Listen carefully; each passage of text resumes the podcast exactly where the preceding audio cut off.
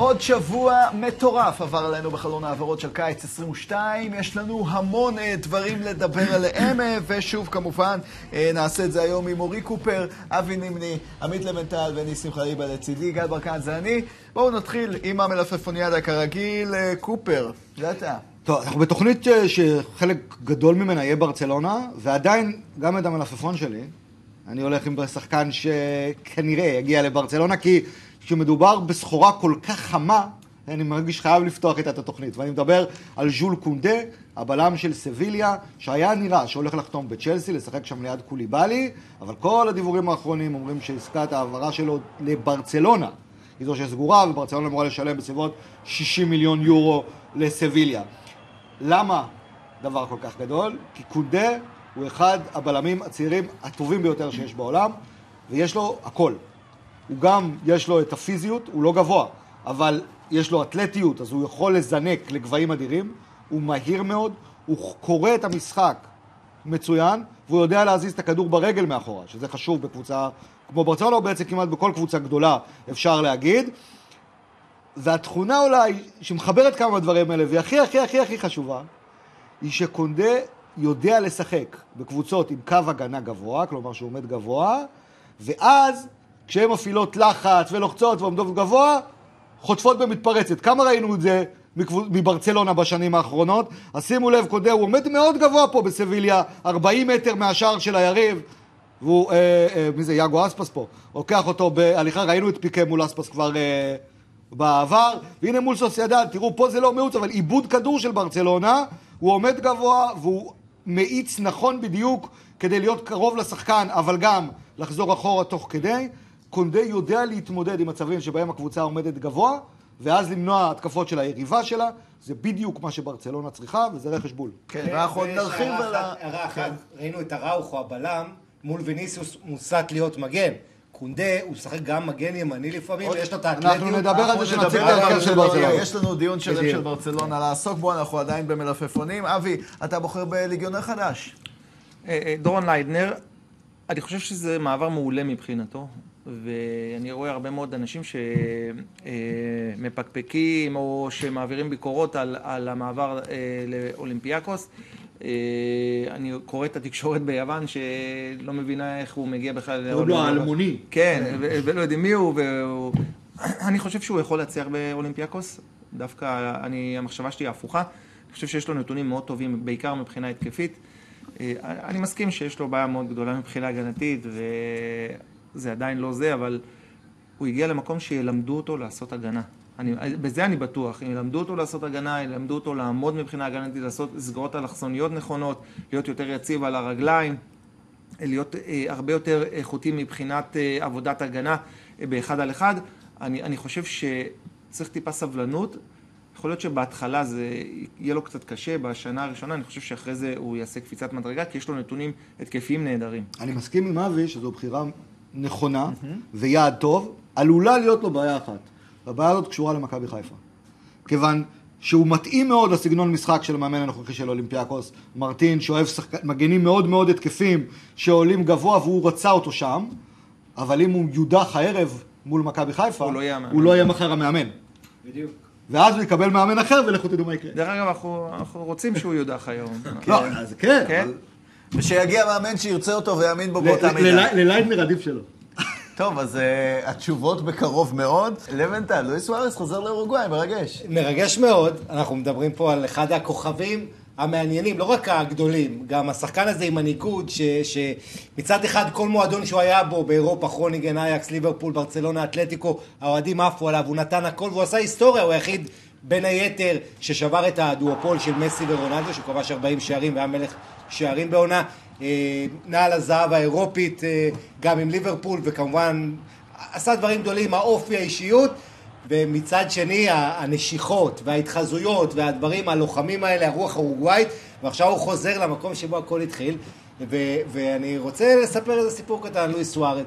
לפני 19 שנה בעצם לואיס סוארז שיחק בנציונל, אחת משני הענקיות של הכדורגל האורוגוואי, יש לנו את פניירול ונציונל, הוא שיחק בנציונל בגיל 14 עד גיל 19, וכשהוא היה שם בן 16 היה להם משחק אליפות, והוא נגח בשופט, העיף אותו.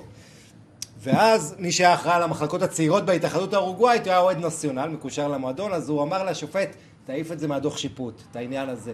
קיצר, ניסו לטייח את זה, אחרי זה עיתונאי פרסם את זה, כמעט התנק... ניסו להתנקש באותו עיתונאי, כל איך שהכדורגל, הגול נפש, אבל הגיבוי אז שנתנו לסוארז על אותו מקרה, כבר בגיל 15-16, קצת אומרים, נתן דרור לכל הנשיכות ודברים שראינו בהמשך הקריירה, והצלה מהיד מול גאנה, אתה יודע, שחקן נהדר, ואתה יודע, אנחנו מדברים לקראת המונדיאל בקטאר, הוא חוזר הביתה לנציונל, זה יאפשר לו בגילו המתקדם יותר להתכונן למונדיאל טוב, ואני חושב שמעבר שלו אה, לנציונל מעניין מהזווית הזו, אורוגוואי בבית אחד עם פורטוגל, אחד מאלה שיכולות להיות סוס שחור במונדיאל. יפה, אז זה אה, סוארס, הפעם אם הוא ינגח בשופט אה, זה לא נראה לי יעבור מתחת לרדאר. ניסים, בוא נדבר על יובנטוס, זה מתקשר למלופפון שלך, היא מכרה את דליכט ב-67 מיליון אירו וכבר משתמשת בכסף.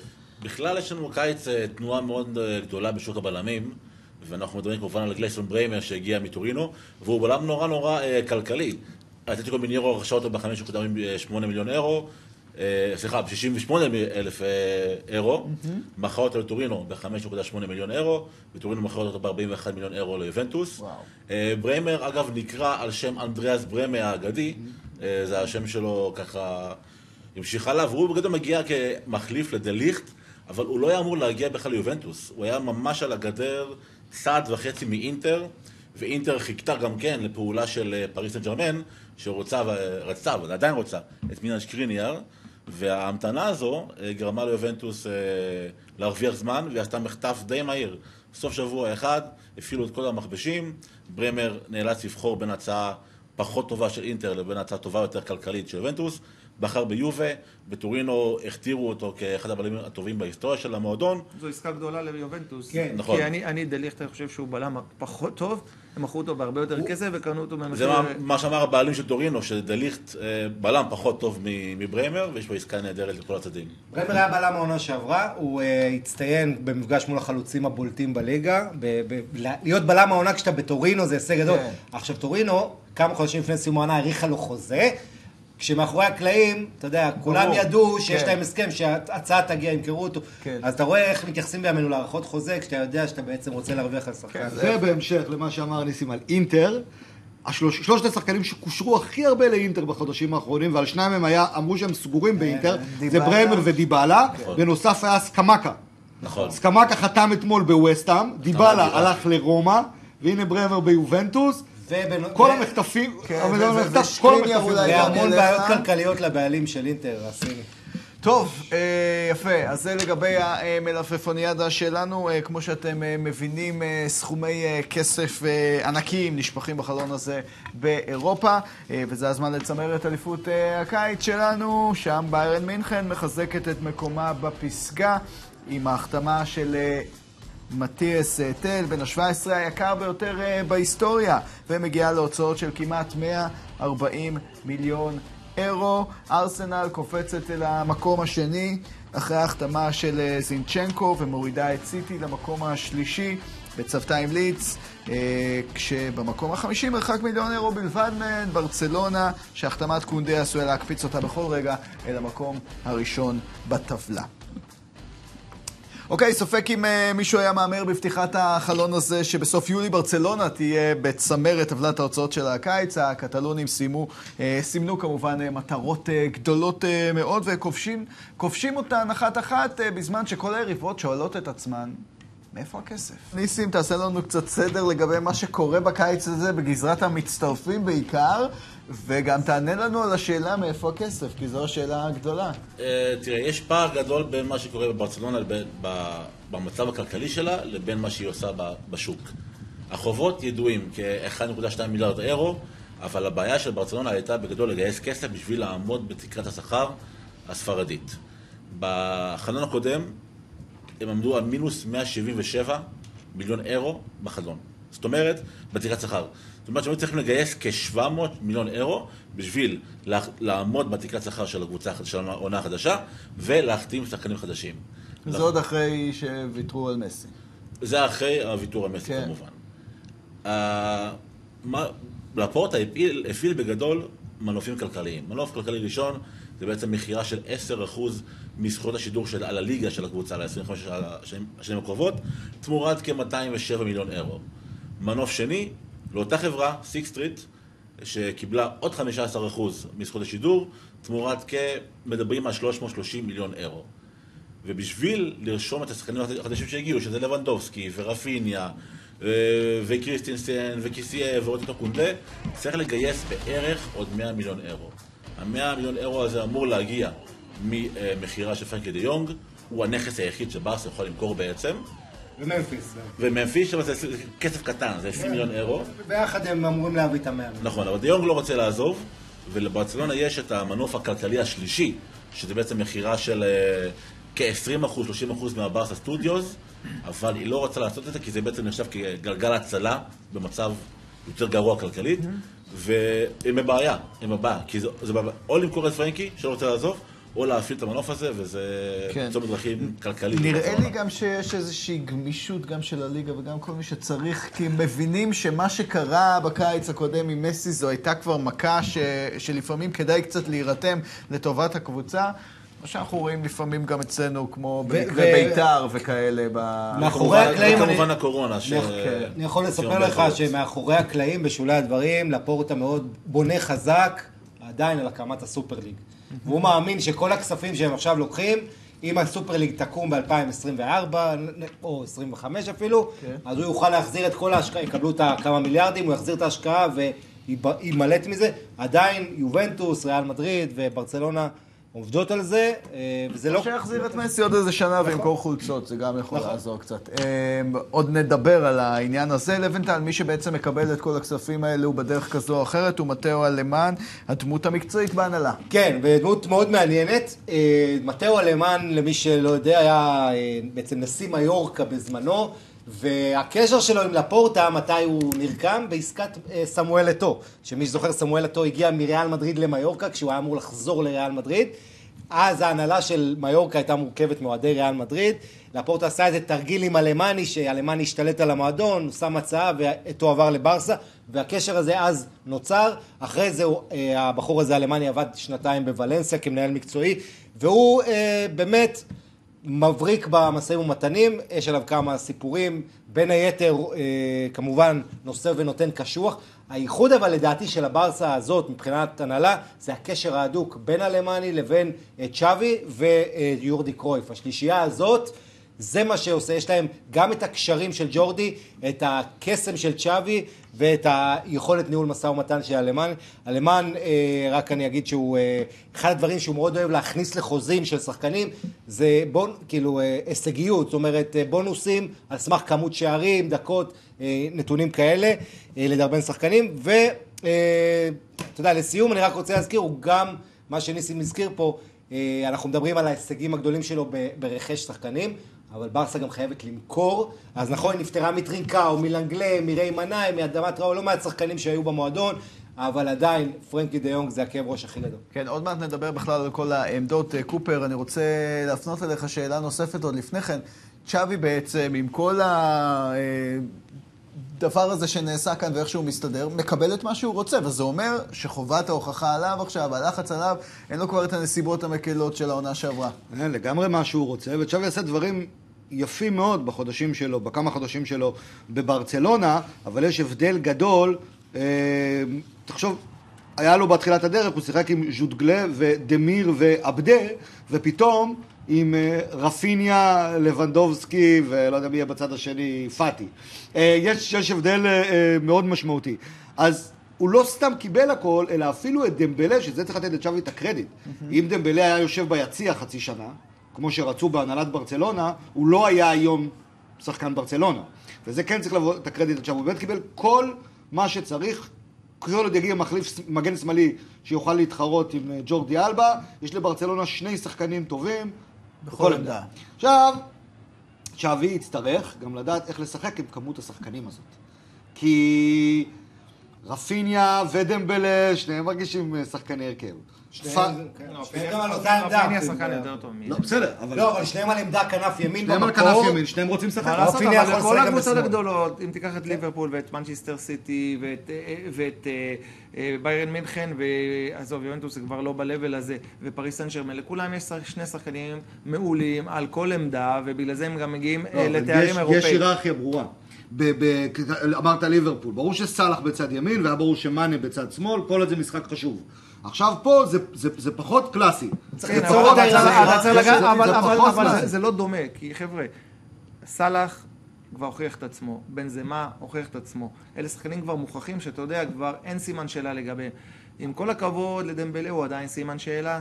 אה, אה, אין ספק ש- שרפיניה מליץ, נכון? הגיע מליץ, הוא עדיין עוד לא שם, למרות שהוא שחקן אדיר. אבל זה כל העניין ברגע שהם. יגיעו להיות במקום הזה שהם כבר לא סימן שאלה, אבל אז לא תהיה בעיה. רגע, רגע, אני היום חושב- אתה לא יכול לדעת מי השלישייה הפותחת בקישור של ברסה, כשיש לך זה את פדרי ואת גבי זה כל ואת בוסקץ זה ואת כל מעט העניין אה, של. לזה, כן. שהוא צריך צריך לדעת לדעת את ההיררכיה. אתם זה יודעים כמה, זה. איזה כמות משחקים הולכת להיות השנה? נכון. יש עכשיו עד מונדיאל. המונדיאל שלושה משחקים כל שבוע. כן. עזבו, בליגה, אני מדבר בליגה, חוץ מליגת האלופות. אז תבינו איזה- עומס של משחקים. קופר, מה שאתה אומר בעצם שהמשימה שלו ליצור את ההיררכיה הזו. כן, אני חושב שכן, אני חושב שכן. צריך לראות מי יהיו השחקנים שיפרצו יותר קדימה. אה, אה, אפשר לומר שרפין שחקן יותר טוב, אני לא בטוח שהוא ישחק יותר מדמבלה השנה. אני בכלל לא בטוח בזה. אה, פאטי, זה היהלום של ברצלונה, נכון? אז יש בלעדים, כל עוד הוא לא פצוע.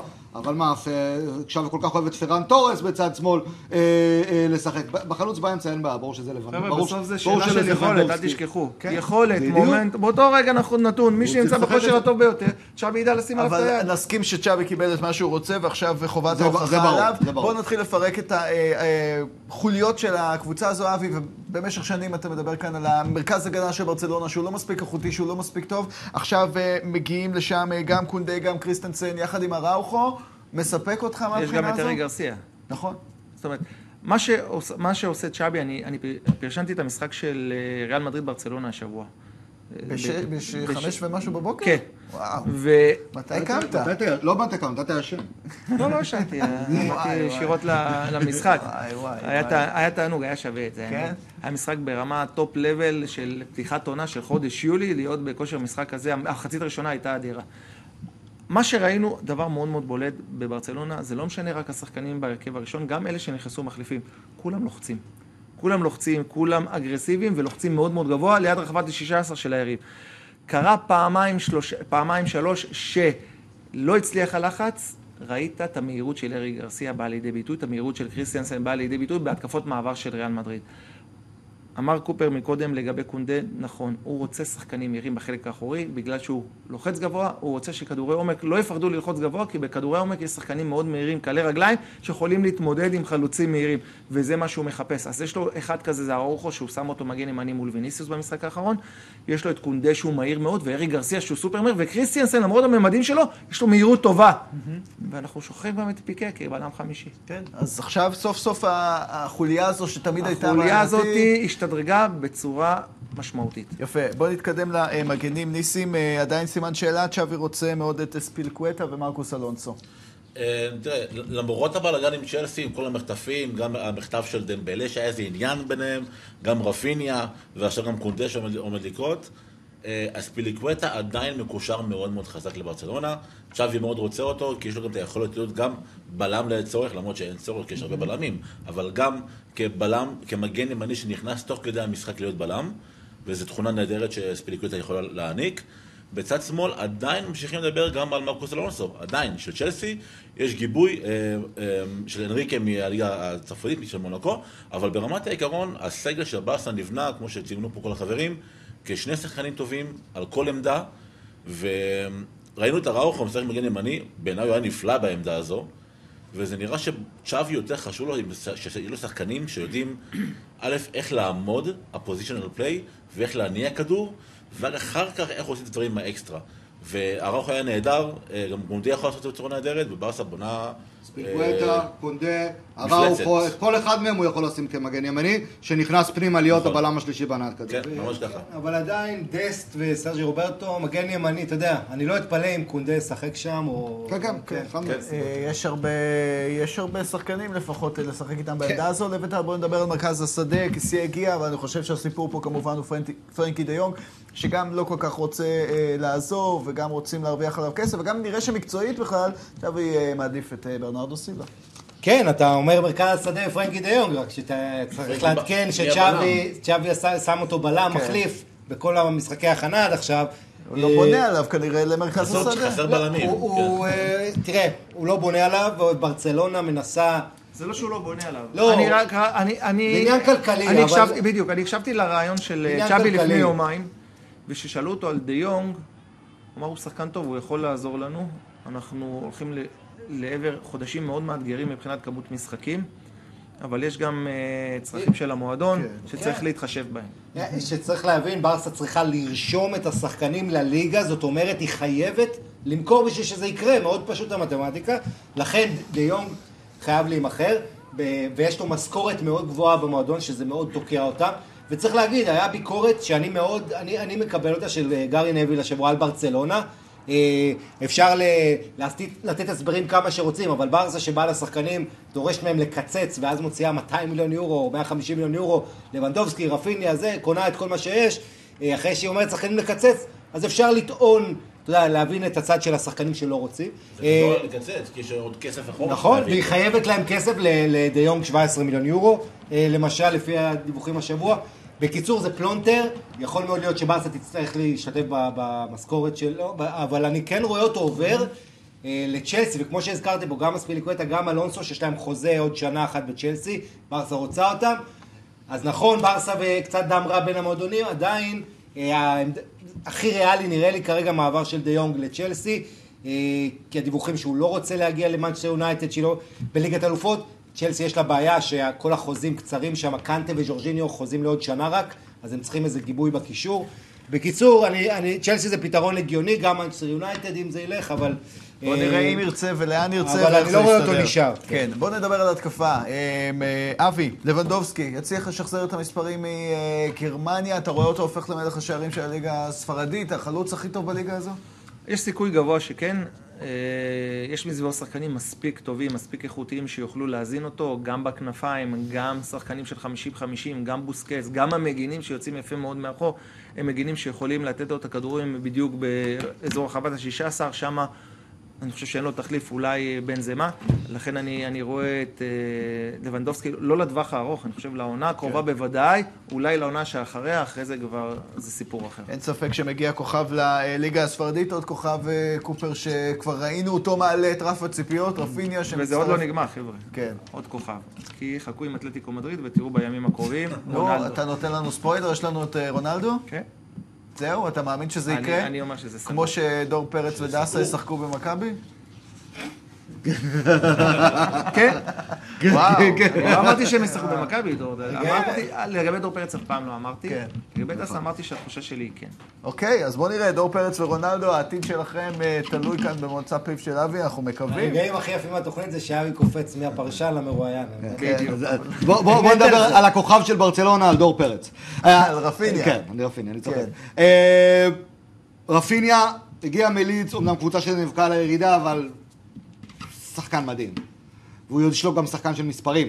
הוא יודע גם להבקיע קרוב לשער, הוא גם יודע לבשל, הוא גם אה, אה, יודע להידבק לאגף ימין, כלומר לעשות את הדריבל שלו על הקו ממש, אבל גם להיכנס פנימה, כלומר יש את האופציות כמו דמבלה אגב, שיכול לעשות גם את זה וגם הוא את זה. יודע לשחק בשני אגפים. כן, יכול שזה בשני אגפים. זה גם כמו דמבלה.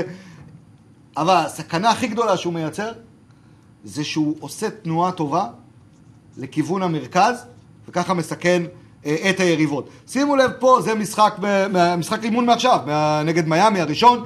פה רפילה, הוא צמוד לקו, הוא משחרר את המסירה, ואז מתחיל את התנועה פנימה, לאט, לאט ובהדרגה, כל הזמן.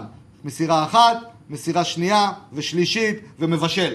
רפיניה עושה את זה הרבה, הוא מתחיל בצד, באגף ימין ונכנס פנימה. הנה פה, הוא בא לקבל את הכדור במרכז. יוצא עוד לפני לאגף, ואז שוב, נגיעה אחת של מסירה, ומכניס את הכדור, ודבר כזה ללבנדובסקי, זה מכרה זהב. כן, לבנדובסקי ייהנה מזה. אה, שאלה אה, לסיום קופר, אה, כשצ'אבי הולך לישון וחולם על ההרכב האידיאלי שלו לעונה הקרובה, יש לך אחד כזה לצייר לנו? כן, אני- בוא בוא נלך על זה. כן, יאללה. במקרה הכינותי. כן. אה, אנחנו מניחים שצ'אבי ימשיך כבסיס עם ה-4-3-3 שלו, וכמו שכבר דיברנו פה פעמיים, בצד ימין, מגן ימני, יהיה בהרבה מקרים שחקן שנכנס פנימה, ספילקווטה, קונדה, אפילו אראוכו, שברצלונה מני- מניעה את הכדור, ג'ורדי אלבה עולה גבוה, והוא נכנס להיות ליד הבלמים. זה אנחנו אה, יודעים, אמור לבוא מישהו ש... אין מגן שמאלי נוסף, חוץ מג'ורדי אלבה. אה, הוזכרו מקודם את אה, אלונסו, יכול להיות שיהיה רכש אחר. קישור, רוטציה כמובן, גבי בהרבה משחקים אה, יפתח, לפעמים זה יהיה קסיה, לפעמים שחקן אחר. אם דיונג לא נשאר, אני מאמין שיביאו עוד מישהו לקישור. ברנרדו סילבה לדעתי זה קשה מאוד, מזכירים כל הזמן, זה יותר יקר מלמכור את דיונג, אז איך? אוקיי? ושימו לב להבדל באגפים אה, בהתקפה. כי רפיניה ודמבלה יכולים לשחק גם בצד שמאל, אבל לדעתי רוב הזמן, אנחנו נראה אחד מהם בימין, ובשמאל את פאטי או תורס. למה צ'אבי רוצה לראות אגפים שונים? בצד ימין יש לו את השחקנים היצירתיים עם הכדור שיודעים לייצר לאחרים, גם במסירה, דמבלה היה מלך הבישולים של הליגה בחצי עונה של משחק, ובצד שמאל יש לו שחקנים שהם יותר חלוצים, שבאים מהאגף ומצטרפים לרחבה לקבל את הכדורים מרפיניה, מדמבלה, בדמות פאטי ופרן תורס, אז אני מאמין שרוב הזמן זה מה שיהיה. אחלה הרכב. חד משמעית, חד משמעית. לבנטל עם כזה הרכב, האם אה, הציפיות עולות בהתאם? מה לדעתך ברצלונה תוכל אה, להשיג תוך קיץ אחד בלבד של מהפכה? יכולה להשיג הכל. תשמע, אני חושב שאנחנו... יש הרבה נטייה של אנשים לראות מה היה הפיגור עונה שעברה, ואז להגיד כמה סגרו, אבל אנחנו יודעים איך זה עובד. כדורגל זה, אה, אתה יודע, כל עונה זה בפני עצמה, מנצ'סטר יונייטד סיימה מקום שני לפני שתי עונות, אנשים כבר זה... שכחו מזה שהיה עונה של ליברפול בקושי התעשתה top 4. אה, אני חושב שתראה, זו עונת המבחן הגדולה של צ'אבי, ללא ספק. ו... אבל אתה יודע, כשאתה אומר, עכשיו הם חולמים להביא את מסי עוד שנה נגיד, אם ברסה נותנת עונה גדולה, זה למה היא צריכה פתאום להחזיר את מסי? זאת כן, אומרת, זו זה, זה קצת צרות של העתיד. שלנו, כן. אבל בוא נגיד את האמת, אתה יכול להיות האצן השני בטבעו בהיסטוריה. אם אתה רץ בתקופה של הוסיין בולט, אתה תיקח את הכסף. זאת אומרת, זה לא ואקום, ואנחנו נראה מה ריאל מדריד עושה, מה אתלטיקו, איזה תחרות תהיה, אבל נוכח הרעב, הבנייה מחדש, זה מאוד מזכיר את הקיץ הראשון של הפורטה, בקדנציה ההיא ב-2003, ואני חושב שזה הולך לאליפות, אה, ורחוק באירופה גם. יפה, אז אה, אחלה ציפייה מברצלונה. ניסים אה, הזכיר את זה קצת צריך להזכיר. שלוש שנים בלי אליפות ברסה, כן, נכון. שנתיים ריאל ופעם באתלטיקו. כן, אה, וגם בליגת האלופות לא הצליחה להתקדם הרבה בשנים האחרונות. ניסים, ככה רמז לבנטל, מסי כמובן לא רלוונטי לקיץ הזה, בשנה הבאה, בקיץ הבא מסתיים לו החוזה. אה, ולמעשה אנחנו שומעים גם את לפורטה, גם את המקורבים של מסי, גם את שווי, מתחילים לדבר על זה שקאמבק הוא לא נפסל. תראה, לפורטה צריך לזכור, פוליטיקאי, ופוליטיקה אף פעם לא נפסקת, היא ממשיכה כל הזמן 24/7. אתה מפמפם את המסרים שלך לא- ללא הפסקה. עכשיו, אני, אני מאמין שיש רצון של הפורטה לעשות פיוס לקראת חזרה, כי רואים את זה כרגע. צ'אבי בונה קבוצה, למען נושא את הכספים, לפורטה בונה מותג. זה לא מותג כדורגל, זה מותג על, מותג אה, של פנאי ובידור. אז הקיץ הגיע סופרסטאר אה, לבנדובסקי, וזה ימכור חולצות, ויש יותר חולצות, וכל היוצא בכך.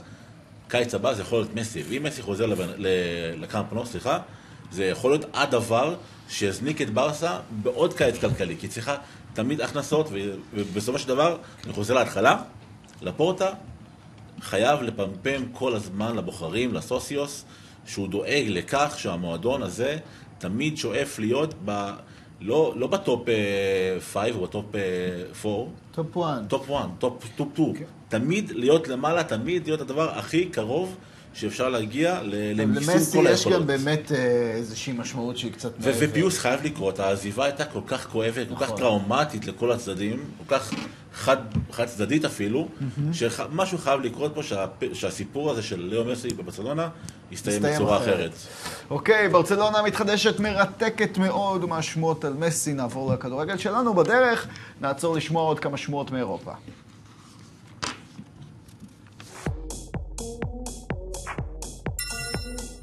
דור פרץ ויתר על האפשרות לשחק העונה בסריה B, אבל מי שמעוניין לכדרר בליגת המשנה האיטלקית הוא ססק פברגס בן ה-35, שסיכם את תנאיו בשורות קומו המקומית, וצפוי להגיע בקרוב להשלמת הבדיקות הרפואיות, וחתימה על החוזה. בראיו ואיקנו חולמים על צמד ותיקים בשפיץ לקראת העונה הבאה, כאשר מלבד פלקאו שמחזיק בחוזה לעונה נוספת, במועדון ממדריד הגישו הצעה על סך מיליון אירו לשנה ללא אחר מאשר דייגו קוסטה בן ה-33, שמחפש קבוצה חדשה מאז עזב את ברזיל בחודש ינואר. האם צלע נוספת מהמשולש ההתקפי האגדי של ליברפול בדרך החוצה? קלופ אמנם לא מעוניין למכור את רוברטו פירמינו, אבל בתקשורת האיטלקית פורסם שיובנטוס הציעה לאנגלים 23 מיליון אירו עבור השחקן הברזילאי. בכל קיץ נדמה שזהו הקיץ בו סרגי מילינקוביץ' סאביץ' יעזוב את לאציו, ובכל קיץ ישנן מועמדות חדשות או ישנות לקלוט את הסרבי בן ה-27. האחרונה להתעניין בשירותיו של הקשר היא מנצ'סטר יונייטד, שעל פי הדיווחים תנסה לצרף אותו עם העברתו של פרנקי דה יונג, לא תצא אל הפועל. ואומנם ריאל מדריד הפסידה בקלאסיקו ההכנה בווגאס, אבל בתקשורת הספרדית יש בשורות טובות עבור אוהדי הבלנקוס. במועדון החליטו להתחזק בחלוץ שישמש כגיבוי לבן זמה, כשהמטרה היא לצרף שחקן מנוסה באזור גיל השלושים, שיוכל לתרום כעשרה שערים בעונה מן הספסל. אוקיי, לעומת מה שקורה מעבר לים, כל השמועות והכספים, השבוע אה, בחלון העברות של ליגת העל היה קצת יותר אה, רגוע. בואו נראה את טבלת תוצאות הקיץ שלנו. אה, השבוע לא נשפך הרבה כסף, שלוש החתמות אה, חדשות בלבד, אבל אחת מהן זו של יניב מזרחי, שמגיע בהשאלה לאשדוד, מקפיצה את הקבוצה של בן זקן למקום החמישי בטבלת אליפות הקיץ המקומית. באר שבע ממשיכה אה, להוליך, אחריה מכבי חיפה, הפועל תל אביב ועירוני קריית שמונה. אוקיי, אז לצד הרגיעה בחלון, כמובן שבאירופה הישראליות אה, מתכוננות למשחקי הגומלין והראשון שבהם, מכבי חיפה, אולימפיאקוס, מכבי חיפה יוצאת להר הגעש בפיראוס. לבנטל, איך אתה רואה את הסיכויים לעבור שלב? אתה יודע, זה נורא מלחיץ, זה תמיד, אתה- אתה שואל אותי שאלה על משחק הערב, ואז יש מיליון שידורים חוזרים כל השבוע של התוכנית הזאת, שצריך לסבול אחרי זה את ה- תחזיות הימור המושכל או תחזית, כן. או איך שתקרא לזה. אה, התמודדות מאוד צמודה, שאני לא אתפלא אם תגיע להערכה, ואולי אפילו לפנדלים. אה, דווקא העובדה שהמשחק שם, עם כל הלחץ, המפתח מבחינת מכבי חיפה, זה לדעתי פתיחת המשחק. באווירה, בטירוף שמה. ככל שיעבור הזמן, אם מכבי חיפה תהיה במשחק, יהיה יותר לחץ על, ה, על השחקנים המקומיים. עדיין אולימפיאקוס עם הסגל שלה אה, פבוריטית, אבל זה משחק גם לטובת מכבי חיפה, כך שזה די, בוא נגיד 55-45 או 60-40 לאולימפיאקוס, ולא יותר מזה, מבחינת להעריך את הסיכויים. ההרגשה שלי שהיוונים איכשהו יעלו, אבל מכבי חיפה זה המשחק הכי חשוב של העונה, וזה מה, רק התחילה את העונה, עוד הליגה לא התחילה, אה, ותראה מה זה, אם היא עוברת היום, היא כבר בדרך לעונה אירופית, אתה יודע, כמעט בטוחה. כן, אה, ניסים, אה, בוא נדבר על שחקן מאוד משמעותי במכבי חיפה, שנכלל בסגל, אבל כנראה יישב אה, על הספסל לפחות בפתיחת המשחק, עומר אצילי, כשברקע גם אה, כל הקולות על התחקיר שצפוי להתפרסם עליו הלילה. כמה קריטי ליכולת של מכבי חיפה לעבור שלב? תראה, אצילי הוא שחקן מאוד מאוד קריטי, אין ספק בכך, אבל אני חושב שבסיטואציה הנוכחית, בגלל התחקיר הזה, יש מצב שדווקא הישיבה בחוץ, אולי על הספסל, תעשה טוב למכבי חיפה כקבוצה, כי... ראינו לא- גם לא דקות בטוח כמה טובות. שלה כשאצילי פינה את מקומו במשחק נ- הקודם נכון, בגלל הפציעה. נכון. וגם במשחקים האחרונים אה, אפשר לראות שחזיזה דווקא הוא שחקן שמאיים מאיים יותר על השער, גם שרי, שניהם לפניו בבעיטות למסג- לשער, ויכול להיות שדווקא החיסרון של אצילי ייתן לבכר את האופציה לשחק ב-3-5-2 עם אה, פיירו ודוד בחוד, וחזיזה נגיד וקרונו באגפים, וזה יוכל להיות אולי המפתח של מכבי חיפה גם להפתיע בצורה מסוימת את אולימפיאקוס וגם להסתדר בלי אצילי ולהישען טיפה על היצירתיות של חזיזה ועל הניהול משחק של אה, שרי. אוקיי, זו מכבי חיפה שתשחק אה, מאוחר יותר אה, הערב. בואו נתקדם למכבי תל אביב. אבי, במקום להתעסק בגומלין מול זירה, אולי בגלל שהמשחק הזה גם קצת אה, אה, סגור, כל העניינים קצת סביב- סגור? כן, סגור, אתה יודע. זה הוא לא 4-0 קצת סגור. זירה עוברת. אה, כן. באמת, איזה יופי. במכבי תל אביב עוסקים בהקלטה של אה, מקסים גלוך, אביו של אוסקר. זה מה שקורה עכשיו אה, סביב. מה דעתך על הפרשה הזו? אני במקרה גם מכיר טוב את אבא של אה, אוסקר, ואני מדבר איתו לא מעט, ואני אני חושב שהוא בחור לעניין. קרתה פה תקלה שלדעתי כבר לא תחזור, וגם הילד אה, קיבל את זה בצורה בוגרת, ואני חושב שמי שמנצח על כל, ה, על כל המהלך הזה והעביר את זה לסדר היום זה ברק יצחקי ביחד עם איביץ'. הם הצליחו לבוא ולחבק את השחקן ומבינים שזה צעד שלא יצא בטח ממנו. חיבקו אותו שניהם ועברו על זה לסדר היום וממשיכים הלאה. ועדיין אוסקר זה שם שבקיץ הזה, אתה יודע, מדברים כמה הוא יעזור למכבי, ובסוף הוא רק מייצר רעש למכבי תל אביב בחודשים האחרונים. לטוב ולרע, אני- מעבר, אני לא מעבר, דיבור, הקלטה. קודם, כל אלה דברים טבעיים, כי ברגע שאתה משחק באליפות אירופה עד גיל 19 ואתה שחקן הכי טוב בטורניר, אז, באופן טבעי אתה, אתה רוצה לעבור לשחק בחו"ל. ואני לא חושב שזה משהו שתלוי בכלל בו. אה, לכן כל הרעשים מסביב, וזה טבעי גם שיש רעשים שהתקשורת גם מייצרת אותם, ויש ספקולציות כאלה ואחרות, שזה דבר שהוא טבעי, ולכן לא צריך לקחת אותו לכיוונים קיצוניים. אתה מאמין שאוסקר אני- יישאר במכבי בקיץ הזה? תראה, אם הוא יישאר במכבי יהיה לו טוב, כי אז הוא יעבור את איביץ' שיהפוך אותו לשחקן עוד יותר טוב ממה שהוא. ואם הוא יצא לחו"ל, אז אני חושב שגם בחו"ל הוא יתקדם. לכן זה ווין ווין סיטואשן מבחינת השחקן. אני לא חושב שצריך אה, להסתכל ימינה או שמאלה, מה יותר טוב, מה פחות טוב, כי אתה יודע, אף אחד לא יודע מה יוליד יום. בסוף יש מפת סיכויים שאומר, שאומרת שאם הוא ילך, יישאר במכבי תל אביב, יש לו סיכוי טוב להצליח תחת איביץ', ואם הוא הולך לחו"ל לקבוצה הנכונה, אז גם שם יש לו סיכוי להצליח, כי הוא שחקן צעיר שלדעתי יכול ללכת ולהתפתח למשהו מאוד גדול. יהיה מעניין לעקוב אחריו. אה, אבות אכלו בוסר, נראה אם אה, שיני בנים תיקהנה. קופר, שבוע נוסף עובר, מכבי תל אביב לא מתחזקת, אה, היא תעבור את זירה עוד שבוע ויום. אריס צפויה להגיע לבלומפילד, העובדה שרכש לא מגיע אמורה לפגוע במכבי? ברור שהיא יכולה לפגוע. בוודאי שהיא יכולה לפגוע, בטח כשאנחנו מסתכלים על ההגרלה. אה, אריס סלוניקי היא אולי שם שירד מהכותרות בשנים האחרונות. זה כבר לא ניקו גליס בכדורסל של שנות ה-80, אבל אה. היא הקבוצה שכרגע, נכון לעכשיו, ביוון, עושה את הקיץ הכי טוב מכל הקבוצות ביוון. כאילו אם מכבי תל אביב מתלוננים, אין רכש, אריס סלוניקי צריכה עוד עומק, אבל היא עשתה רכש אדיר בינתיים. אני מניח שלפני המשחק, יש, אה, יש לנו עוד אה, שב- בשבוע הבא תוכנית, אנחנו נדבר על זה. היא קבוצה חזקה. ולכן, היעדר השחקנים, בעיקר בהגנה, זו בעיה גדולה עבור מכבי תל אביב. אנחנו ראינו במשחק הראשון, ראינו את ייני פותח ביחד עם נחמיאס, במשחק השני ראינו את ייני פותח ביחד עם סבורית. זה לא נראה טוב. וזה לא נראה טוב, בדיוק. זה לא זה נראה לא- טוב. זה לא נ- וזה לא נראה טוב. גם ב...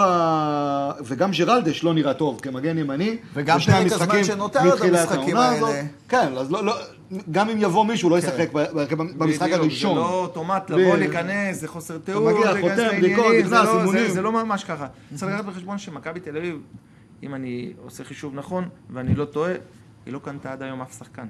מת- מתחילת חלון כן, העברות. שחקנים חופשיים. היא לא קנתה אף שחקן, לא נכון. אם אתה משווה את זה מול באר שבע, ואם אתה משווה את זה מול מכבי חיפה, היא לא קנתה שחקנים.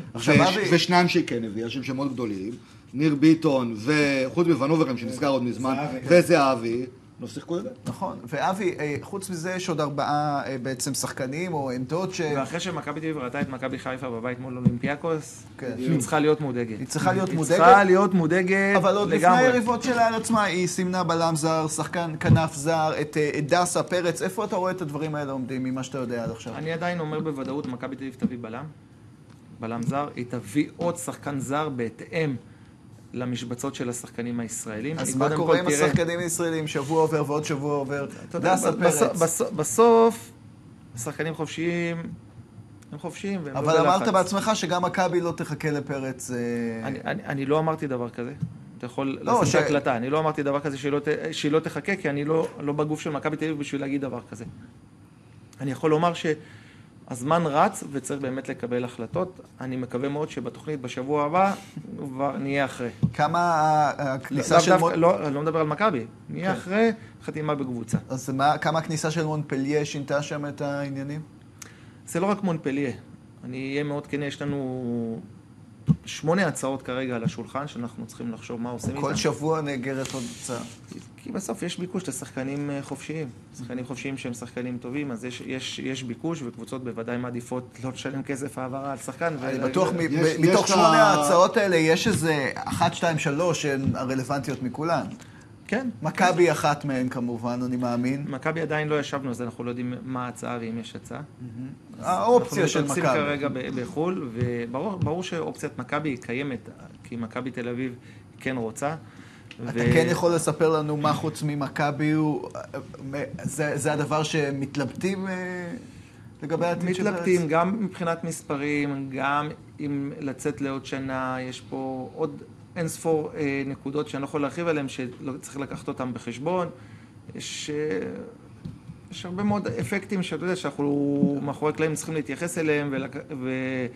אה, לא להתעלם מהם כדי לקבל את ההחלטה הנכונה. יש ובסוף את יש שחקן, אתם צריכים להבין, השחקן הוא זה שצריך לקבל את ההחלטה. יש את הכדור הזה, השחור, שעושים ככה, ויוצא לך כל פעם מה, מה אתה צריך להחליט, מה אתה צריך לעשות, אייטבול, קוראים לזה.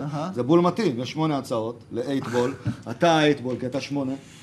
הכל- מסתדר. אני- אני- אני אני אגיד... עושים ככה ומחליטים. אה, תראה, זה זה בסדר, אבל לפעמים כשיש יותר מדי הצעות, מתחילים להתבלבל, כן. להתבלבל. בסדר, אבל אתה שם כדי לנסות לא, ולקחת בסדר, את זה ולנקות את הדברים. אתה פתאום אה? אתה רוצה לקבל איזושהי החלטה ופתאום בא לך עוד משהו, כשאתה רוצה כבר להתייחס לזה, אז מגיע לך עוד משהו, אז אתה צריך לראות לעשות את הסדר הנכון. עכשיו, ברקע תמיד יש את מכבי תל אביב, צריך לקחת את זה בחשבון.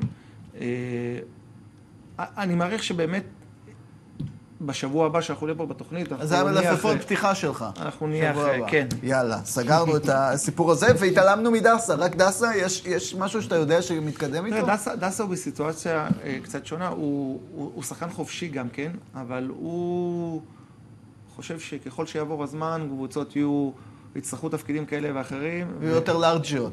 כן, ואז הוא יוכל אה, לקבל חוזה אולי יותר גבוה. אה, אתה יודע, אבל זה... זה כן, תוקע את מכבי בינתיים, זה סוג של הימור. גם. זה תוקע את מכבי תל אביב, כי מכבי תל אביב הוא על משבצת של ג'רלדש. עכשיו, ברגע שהוא יבוא, אם הוא יבוא למכבי תל אביב, אז מכבי תל אביב לא תשאיר את ג'רלדש, ואז יהיה לה מקום נוסף לזר, להביא עוד זר. זאת אומרת, יהיה לה אפשרות להביא בלם זר, עוד שני שחקנים זרים חוץ מבלם זר, קחו את זה בחשבון, שזה יכול להפוך את מכבי תל אביב באופן משמעותי לקבוצה הרבה יותר טובה. אז לכן, זה פאזל מאוד מאוד מורכב, שצריך לראות בדיוק מתי אה, אפשר יהיה לחבר אותו. ובינתיים אה, הקמפיין האירופי בסכנה. בואו נדבר על באר שבע, לבנטל. כן. אה, במשחק הראשון, בטרנר עם קהל, 2-1, גומלין ייערך בטרנר בלי קהל, אתה רואה אותה מאבדת את היתרון הזה?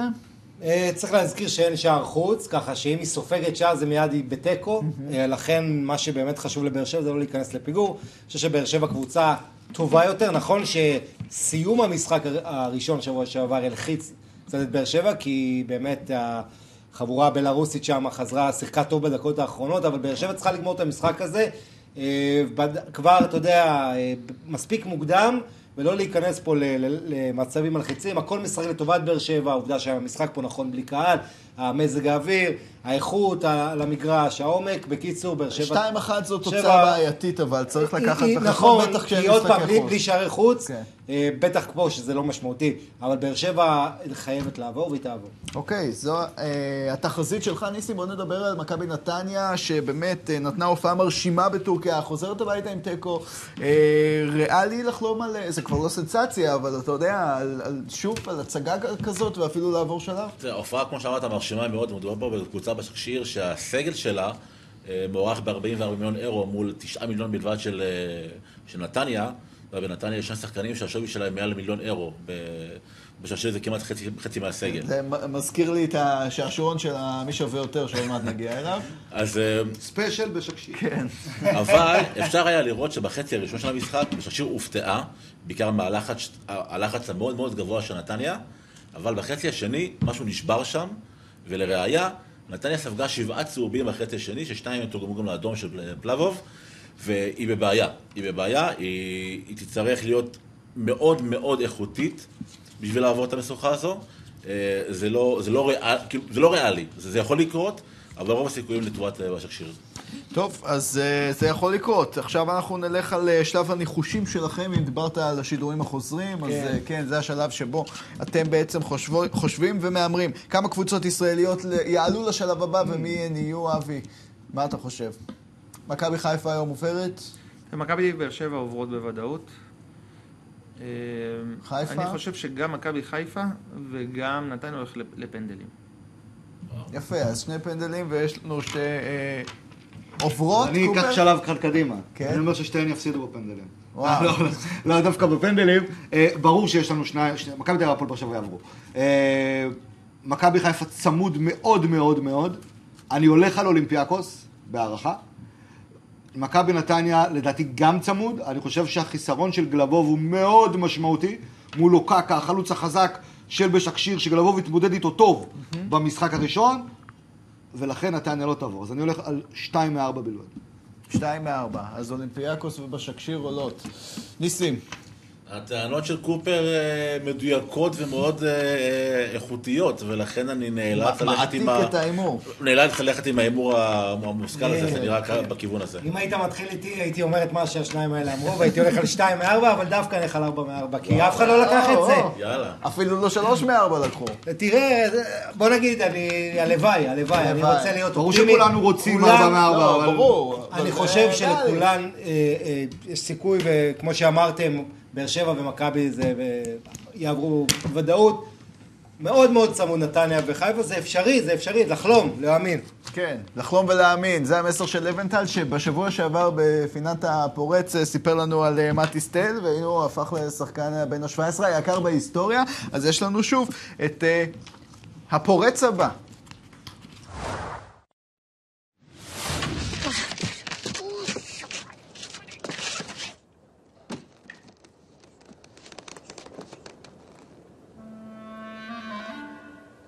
Hello.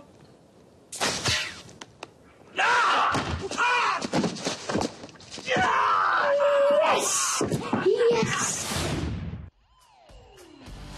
אוקיי, מחכים אה, לפורץ. ניסים, מה הכנת לנו? לא, בדרך כלל פורצים הם בגיל 16, 17, 18, הפורץ הזה, הזה ספציפית הוא בן 23, לא כל כך צעיר, אבל הוא מגיע לאירופה לראשונה. מדובר בוולנטין קס- קסטג'נוס, אה, שחקן ארגנטינאי, שמשחק בניו יורק אה, FC, מה-MLS, ומה שמעניין בסיפור שלו, בעצם שהוא מגיע, שהוא עובר לג'ירונה. וז'ירונה וניו יורק נמצאות כולן תחת ה City Group של מנצ'סטר סיטי, וקסטז'נוס זכה במלכות השערים בעונה החולפת ב-MLS, פנטזיסט, חלוץ שיכול לשחק אה, גם במרכז אבל גם באגפים, שחקן מאוד טכני, מאוד מרשים, וז'ירונה משאילה אותו לעונה אחת כחלק מתוך העסקאות שנעשות בתוך ה City Group, ויש לו פוטנציאל להיות הדבר הבא בז'ירונה. וצריך לזכור, ז'ירונה זו העונה השלישית שלה בלבד בהיסטוריה ב- לליגה, ויכול להיות שיש פה סיפור שיתפוצץ לסיפור היסטורי ואגדי. טוב, נחכה ונראה, זה הבחור בג'ירונה, אנחנו נעקוב אחריו כמובן, ואחרי כל שחקני הרכש של הליגה הספרדית ששודרו כאן אצלנו בוואן, ולא נסיים עם מי שווה יותר. בתוכנית הקודמת לבנטל הפסד ראשון לעונה, השאלה, אתה יודע, תמיד אתה שואל, מה יקרה אחרי המשבר מי הראשון? ניצח? לא הייתי, מי ניצח? אה, מי שניצח, בוא נראה, תיקו, היה תיקו. במגרש, לא? רז, רז, רז, רז ניצח. רז, רז, אמיר. רז, רז, רז רז. אמיר היה היה המנצח, אז אה, וזה הוא לא בא, כדי עכשיו לשמור על התואר. כן, בדיוק. אז עכשיו לא, כשהוא... צריך ה- להציע לו הצעה כספית מספיק גבוהה שהוא יחזור. אתה יודע. טוב, יש פה היום שמות שיהיה לי קשה להגות, אז אתם תעזרו לי. ו... אה, כן ספיישל בשקשיר, יופי. לא, לא, אבל אה, עדיין, אה, כן, יש לנו את אה, קרים אדיאמי מול ירמי פינו. אה, אדיאמי שווה 35 מיליון אירו. אה, לבנטל, אתה הפסדת, ולכן מי שיתחיל הוא אבי. פינו. מעל. יותר או פחות? יותר. יותר. קופר. יותר. יותר, ניסים. אני הולך על פחות. פחות. אה, יותר. אוקיי, יותר, יותר, פחות, יותר, בואו נראה. יותר! ירמי פינו, אז אה, אה, שלוש אה, אפס בינתיים, כלומר אחת אחת, אפס אחת, זה הניקוד כרגע. אוקיי, הנה, כבר אני מתחיל עם השמות הבעייתיים שניסיתי, כן, רפנברג. רפנברג מול הקטיקה. רפנברג, השם הקליל הזה, 35 מיליון אירו, מול אוגר אקטיקה מלבנטל. פחות. וכמה פריז קנתה אותו עכשיו? פחות. לא, והשאלה עם- השאלה עם אופציה. אה, שאלה שאלה פחות. אופציה, כן. כמה האופציה? אמרו? אין אני לנו אומר פה- פחות, אני אומר פחות. שלושתכם אומרים פחות, אבי. יותר. אבי אומר יותר, בואו נראה. 28 מיליון אירו, שזה אומר פחות, וזה אומר שקופר ולבנטל בינתיים מובילים. בואו נמשיך אל הדו-קרב הבא, אליוט, אה, 22 מיליון אירו, אה, אלנגה, איך אומרים את הבחור? אלנגה, אלנגה, אנטוני אלנגה. ידעתי, הכל כתוב לי. השוודי. כן, אה, מי עכשיו מתחיל? אבי, אבי. אבי, פחות או יותר. יותר. יותר, קופר. נעשה פחות. אני פחות. פשוט חושב שיהיה לו שחקן יותר טוב. פחות. פחות. יותר. יותר. אוקיי, זה מעניין, בואו נראה. פחות. אז קופר הוא המושלם. מושלם היחיד. שתיים, שתיים, אחד, כן. נראה לי, משהו כזה. כן, אה? כן, נכון? קופר אה? שלוש, לא, לא. ולבנטל אה, שתיים. ניסים ולבנטל שתיים, אוקיי, ואבי אחד. קרב הניקואים, אתם. רואים? ניקו גונזלס שווה 20 מיליון אירו, אתם מכירים את ניקו וויליאם סך של ליניאקי לבנטל, הוא שווה פחות או יותר.